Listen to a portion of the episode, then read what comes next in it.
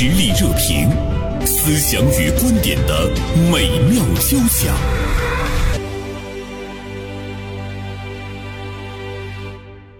最近呢，我们看到一个建议啊，说这个如果年轻的女性生孩子，建议呢要给奖励一居室的房子。这个建议呢是中国人大的一位教授提出来的。他说目前呢，对于我们国家来说，社会福利应该向年轻人来进行倾斜，而且呢他说这个青年女性生孩子呢就是一种劳动贡献，国家应该给一居室。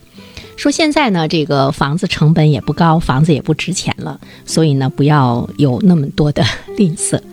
呃，就这样的一个话题，今天呢我们就来聊一聊。那今天呢我请到直播间的一位呢是我的同事啊，也是我们电台的主持人边疆，另外一位呢是一位非常优秀的青年女性冯倩啊。那么她呢已经有一个孩子了，那么现在呢正在孕育呢第二个孩子。我们也欢迎收音机前的听众朋友可以通过发微信的方式呢参与到我们的节目中来，您对生孩子、奖励房子呃这样的建议呃持一种什么样的这个观点啊、呃、边疆好，冯倩好。嗯，主持人中午好。嗯嗯，冯倩好，袁生老师好。嗯，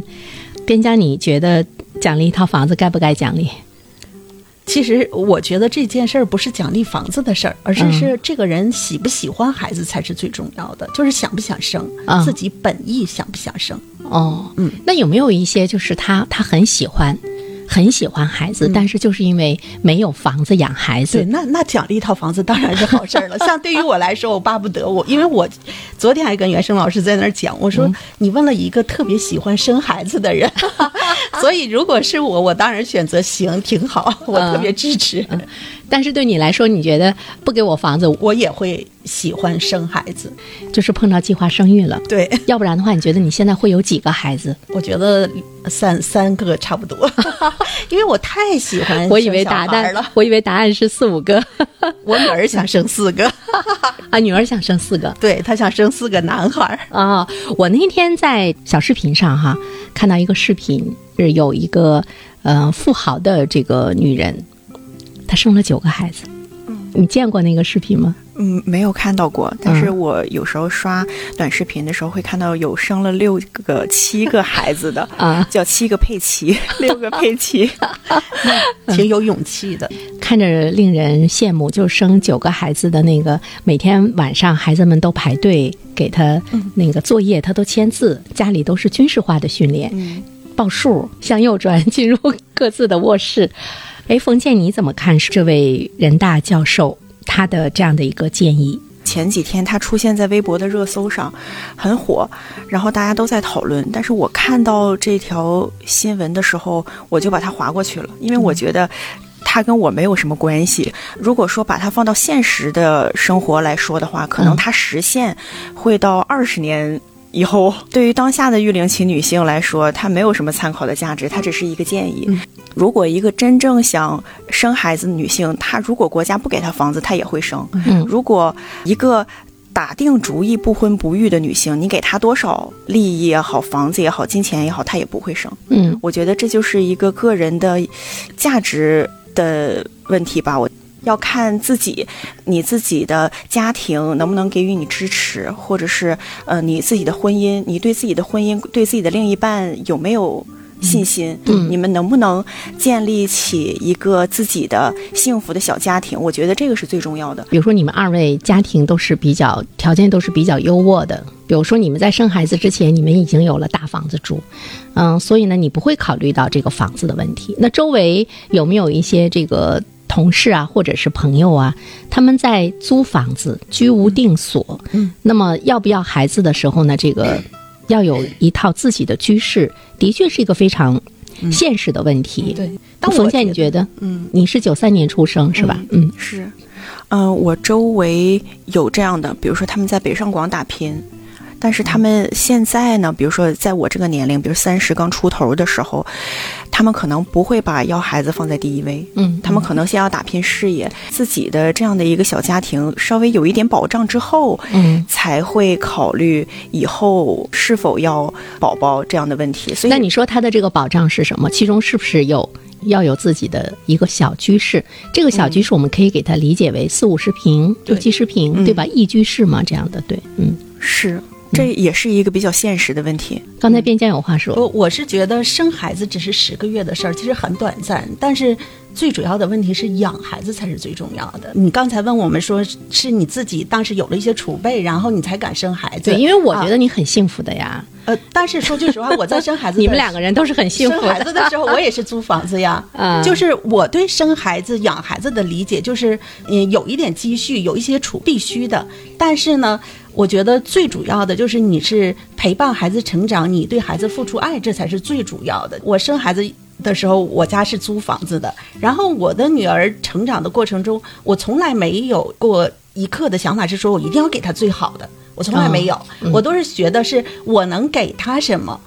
我就给他什么，而从来也不难为我自己说什么东西我一定要给他最好的，没有这种情况。所以我女儿不上重点小学，也没有学区房什么的然后就一一点一点的这种。但是边边疆的孩子很优秀，现在是在二十四中。我觉得我陪伴他更多，就是我、嗯、我为他能花出来时间和精力，然后我们出去玩也很少去那种花钱的景点，我们都是找一些自然的景观我去玩、嗯、就是也很少报各种培训班什么的、嗯、所以我在养育孩子的过程中我没觉得我花太多的钱。嗯，但是但是你你你把他养成了，就是养得很优秀啊，二十四中非常优秀的一个女孩特别喜欢阅读，阅读量我觉得比我都大，而且想当小说家，写的文字也特别好。那边疆也没有给他报过写作班，没有没有，他只是去读书而且我们都是上那个、嗯、咱们人民广场那个少儿图书馆去借阅、哦、借阅书，完了经常在中山公园带着他玩，也是看了自然风景、嗯、不用花钱。冯健的老大今年是多大啊？现在是二十一个月、哦，已经开始孕育老二了哈。老二是什么时候出生？嗯、呃，是在今年三月二十号左右、嗯。我们生孩子只是那么十个月甚至于一瞬间的事情、嗯，哪怕你奖励给我一套房子的话，未必能够使我带好一个孩子哈。在养育第一个孩子的过程中，你觉得养比生要更难？其实我觉得女人的忘性都很大，就是我觉得我在怀第一个孩子，然后包括生产时候的，比如说你遭的那些罪、那些痛苦，其实都不太记得了。但是在孩子出生之后到孩子睡整觉一年以来，几乎我每一天的这个小区里的灯光，比如说凌晨一点、两点、三点、四点、五点、六点灯光，我全都看过。有的时候我就会站在那个窗前看一看。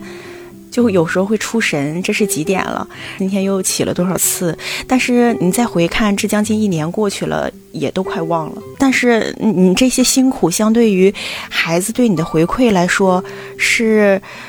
不值一提的。嗯嗯，所以这这就是为什么我我想还要继续再养一个二胎的原因。当然，家庭给我很大的支持，我妈妈还有我婆婆。都是在呃尽力的帮我带，因为我现在在上班，也是非常的辛苦。我跟我老公其实对孩子都非常的爱，嗯、每天晚上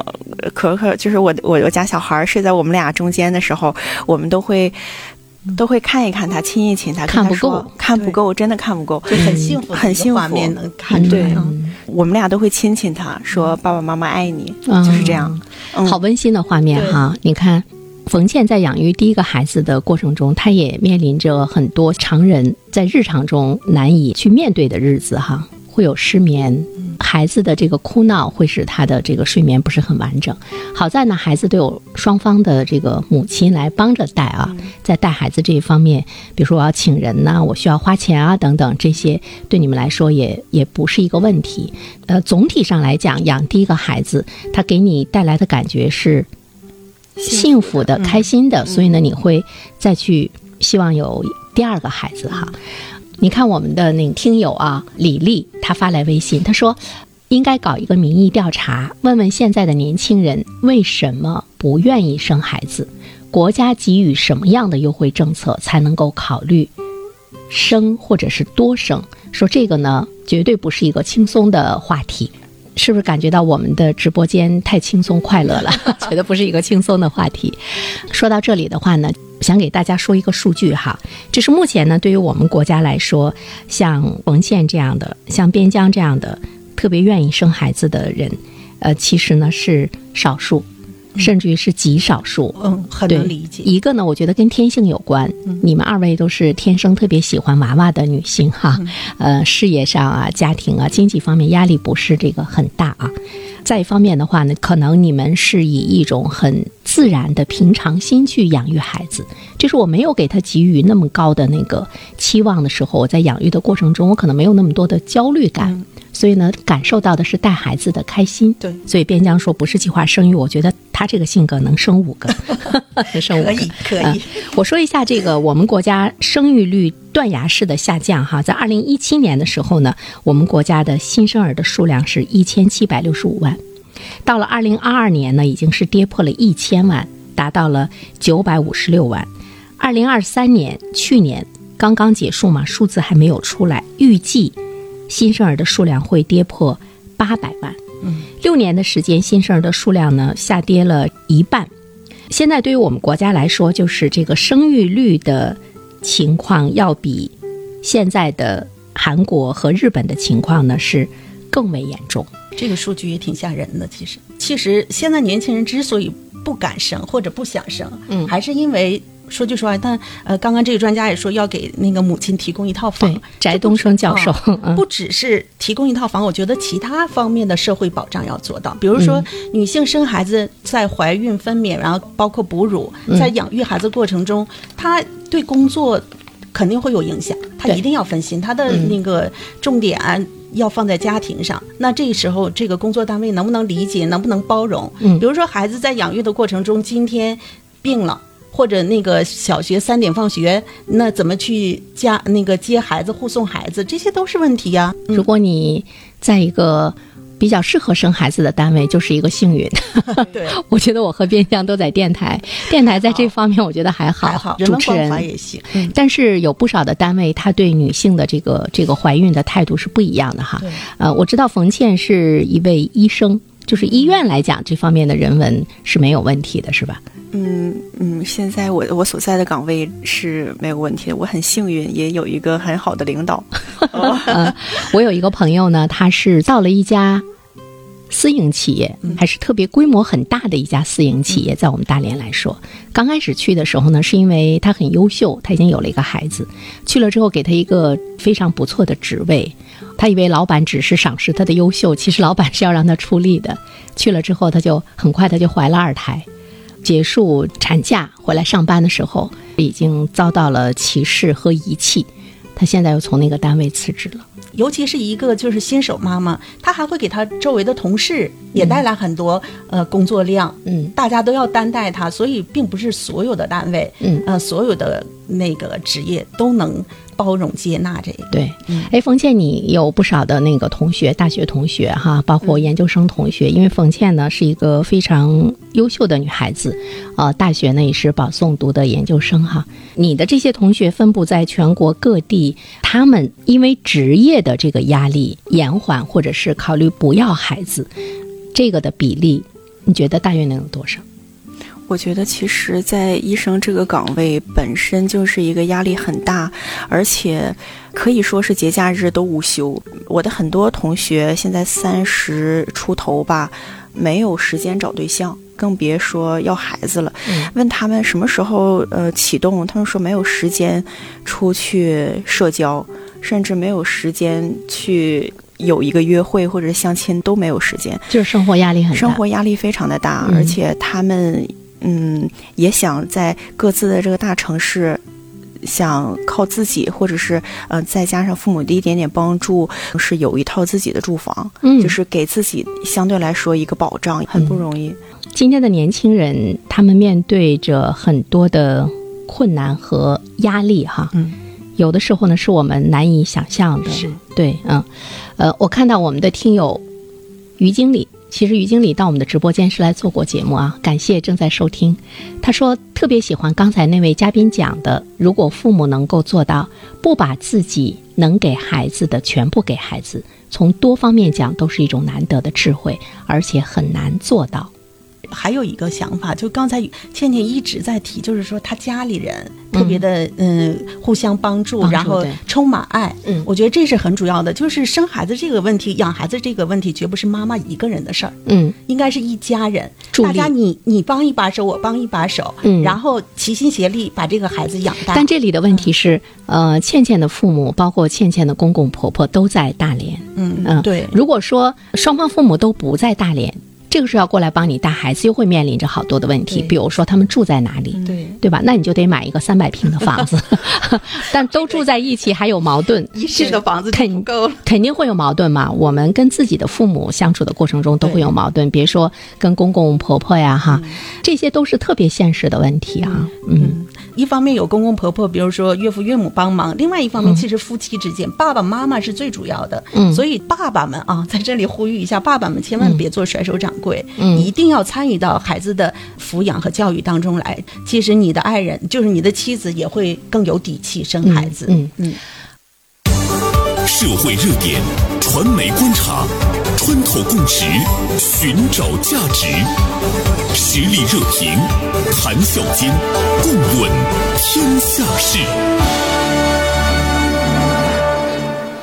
今天我们来聊一聊中国人大教授翟东升，呃，提出来了一个建议和想法啊，认为呢，给生孩子的青年女性，国家应该有一居室的这样的一个奖励。呃，另外他有一句话也特别好玩，他说，青年女性生孩子就是一种劳动贡献。我们要对这种劳动贡献呢，是应该有一个报酬的哈。我看到青年女性，我就在想，其实现在也有不少中年女性生孩子，嗯、难道就不奖励吗？为什么我说呃有些中年女性生孩子啊？就是给大家讲一件事儿，真的，我有一个呃好朋友，呃现在生了两个孩子，她说袁生姐我要生四个孩子，她现在是两个女儿，她说我要再生两个儿子。因为双方父母家庭都很有钱，就是他没有那种经济压力。父亲母亲是七十年代生人，有一天他回到家里之后，他爸爸很严肃地跟他说，我打算和你妈妈再要个孩子。他就傻了，他说你们还能生吗？完了，他父母说我们可以有别的方式，比如说人工受精啊什么什么的。因为他父母的同龄人已经有开始要老二的了，尽管他们的那个老大已经三十岁出头哈，已经有要老二的了。他就想了想，他说你们不觉得咱们家会很乱吗？说你看他生出来之后，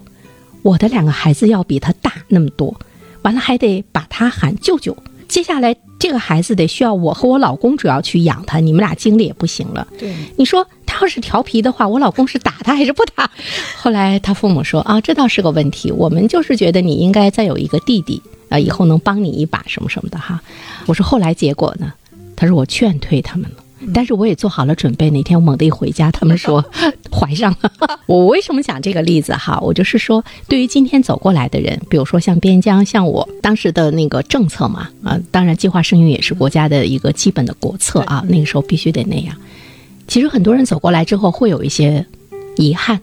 会觉得哎，如果我有两个孩子，如果能够有三个孩子会更好一些。嗯、刚刚袁生你在就是放广告之前不说，你大家如果没有孩子，或者是等四五十岁以后，你会不会后悔？嗯，我觉得会后悔，这是我的一个经历。嗯、其实我刚跟我老公结婚的时候，我老公是非常坚决的丁克主义，就是坚决不要孩子。嗯，他觉得养孩子太辛苦，没有必要。我俩结婚四年以后，是因为我是真的非常想要孩子，我俩为这事儿吵了无数架。后来他只给我三个月时间说，说如果三个月时间你怀上了，嗯，那就证明我命中有孩子，那我没办法，我就得要。嗯、但如果三个月没怀上，就不要再跟我谈要孩子的事儿了。嗯，后来非常幸运，我三个月怀上了。然后我生完孩子以后，我女儿都已经上小学了，我老公开始觉得有孩子的好了，嗯、然后他就开始就是总去社区打听，嗯、我要生二胎会呃、嗯、怎么罚，这个钱怎么罚款的社平工资的十五倍，嗯、他都给我打听清楚了，嗯、就一直鼓动我要生二胎。嗯、走过了，你会发现有孩子还是挺好的。对，冯倩就是因为要了第一个孩子，你觉得太幸福了，嗯、所以你你会要第二个孩子。是，我就想再经历一遍，再感受 double 的幸福。呃，冯倩因为。据我对你的观察和了解哈，我觉得你是一个，呃，非常要强的一个女生，应该对自己的职业和未来是有规划的。嗯嗯，那么现在的话，你觉得生了老大，紧接着生老二，你觉得跟你的人生理想啊，有的时候会不会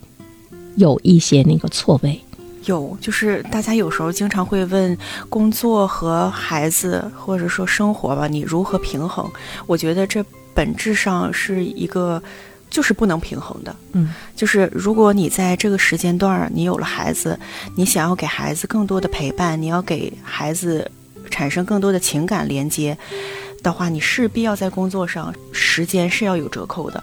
但是如果说在这个时间段我就是想拼事业，那你肯定在工作上的时间肯定会增增加、嗯、那么你在陪伴孩子的时间上就会减少、嗯、这个就取决于你当下的选择，你想要什么。而我现在我的选择就是想要更多的陪伴孩子，想要在他零到三岁这个阶段把他和他的这个情感给足他安全感。那你在个人价值的追求还有在学业和事业上的那份要强、嗯、你觉得是给他丢掉了呢，还是你你给他搁置一段时间？我觉得是先搁置一段时间，还是不会放弃对自己的学习和要求吧。嗯嗯，包括现在也是跟学生时代也是一样，嗯，晚上该呃打卡的打卡，然后也是跟学生时代没有什么区别，嗯、就是对自己还是在努力充实自己。我能够感觉到，比如说昨天我跟冯倩在说今天节目要注意一些什么的时候，我给她发了一些微信，她一直没给我回，我就意识到，嗯，这个孩子现在是远离手机的，嗯嗯，他可能在陪伴孩子，也可能在尽心的准备今天的节目。或者是在完成他每天要去学习和积累的一些事情。嗯，是生孩子养孩子的过程中，妈妈会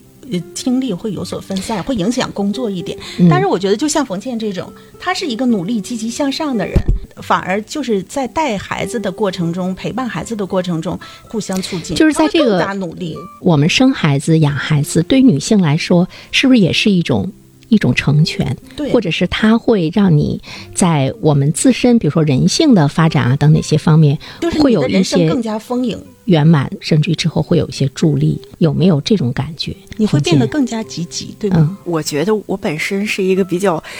乐观积极的人，嗯，所以说我觉得有孩子之后在我的心态上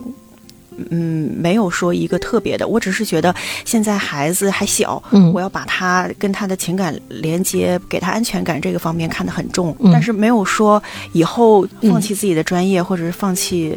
事业心或者是要强的心吧。我就记得我我老婆婆曾经跟我说过一段话，我当时不是很喜欢，但是回头想，我觉得她说的是对的。她说：“哎，人生啊，多养几个孩子。”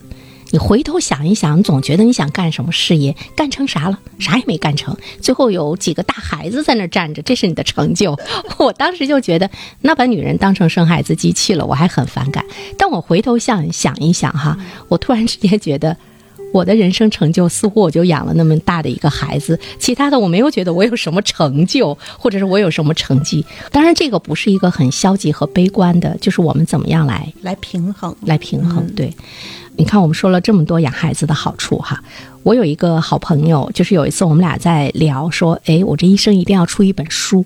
呃，让我们的后人看一看，就是他可能没有发行，但是他记录了我的日常，这可能是一件特别有意思的事情。因为我看到有一位学者，他曾经是那个是香港大学的校长，他爱人写了一本自传，他的后人们又促使他去写一本自传，当然那个大家嘛，人家写自传跟我们不一样的，但是我觉得我们也有自传了，对吧？嗯、呃，我当时我就跟我那个好朋友交流，我那个好朋友呢，他单身，他就有一个回答，我当时会有一些震惊，但是我特别理解。他说：“我不打算留下什么，离开这个世界之前，我的所有的痕迹我都要给它烧掉。”我当时听完他的这个说法之后，我我愣了一下。后来我觉得，嗯，他这样做也是对的。那我的想法就是，我要留给我的儿子、我的孙子看一看，曾经奶奶是怎样生活，曾经有这样的一个老人，他是怎样的。好像你会觉得，在这个过程中，你的生命得到了一种绵延。嗯，而且我觉得你的生命会变得更加充盈和丰满。从小到大长到大，我对我自己怎么长或者怎么样，我就一点感觉没有。嗯，但自从我有孩子以后，我天天陪伴他成长，然后我就觉得我的人生变得好丰富，好有乐趣，好就觉得自己没有长好，但是在孩子这儿他帮我长好了那种就是我和孩子一块儿长，然后我跟他一块儿就是寻求生活当中的美、嗯、就觉得生活一切变得非常美好。它也是你跟世界发生链接。比如说我我有一段时间我觉得说到呃八零后九零后没有感觉，我觉得跟我没有关系，但说到零零后的时候我就觉得呀，我的孩子是零零后，就一下你跟这个世界又链接上了。对，而且你特别了解他们这一代人，嗯，嗯因为从小看到大，怎么成长非常了解。冯健，你有没有在养第一个孩子的时候，其实你会感觉到你跟他又重新在看这个世界？我觉得有，就是呃，我从怀孕八个月的时候开始每天写日记。一直记到现在，已经记了很几个厚本了。哎呦，就是我觉得把孩子每一天的成长，比如说他呃翻身啦，会喊爸爸妈妈啦，又表达了一个什么，完全的记录下来。嗯，我觉得等以后可能我老了之后再看到这些，嗯啊，我就觉得啊，我重新把儿子这些成长重新又理了一遍。嗯，嗯我觉得这个是我我坚持到现在的，也是你意义所在，对、嗯、生命的时光中的一份记忆啊。嗯，我们说了这么多，就是我们还是要养一个孩子。当然我们也知道年轻人会面临着很多的一些问题啊，我们也期待着国家能够给更多的那个系统性的一些保障。节目的最后呢，我说一下日本吧。呃，日本呢目前它的这个生育率已经是高于中国了。呃，日本呢他对于这个鼓励年轻人生孩子做得特别到位，是值得我们国家来借鉴的啊。比如日本在二零二三年的时候呢，在东京的十八岁以下的青少年都统一免费医疗补助，就是十八岁以下的这些孩子生病了，国家给你花钱。这个对我们来讲很诱人啊，不单单是东京，像它的福岛县、茨城县、呃青冈县、鸟取县等等是同样的这样一个待遇。另外养育津贴，孩子生出来之后零到三岁每个月是补助 一点五万元，我合了一下人民币应该是这个七百五十元。三岁到小学呢每个月补助是这个呃四百九十元，如果你是第三胎的话每个月的补助呢是呃七百五十元，这个元是我合成人民币了啊，呃七百五十元人民币了啊。那么小学初中毕业呢每个月还要补助一万日元等等，这些方面其实都是值得我们关注的。就是生和养，包括母亲怀孕四个月的时候会给四十二万日元，嗯，这些都是值得我们去学习和借鉴的，才能够减轻年轻人的生育压力。好，再一次感谢二位做客我们的直播间。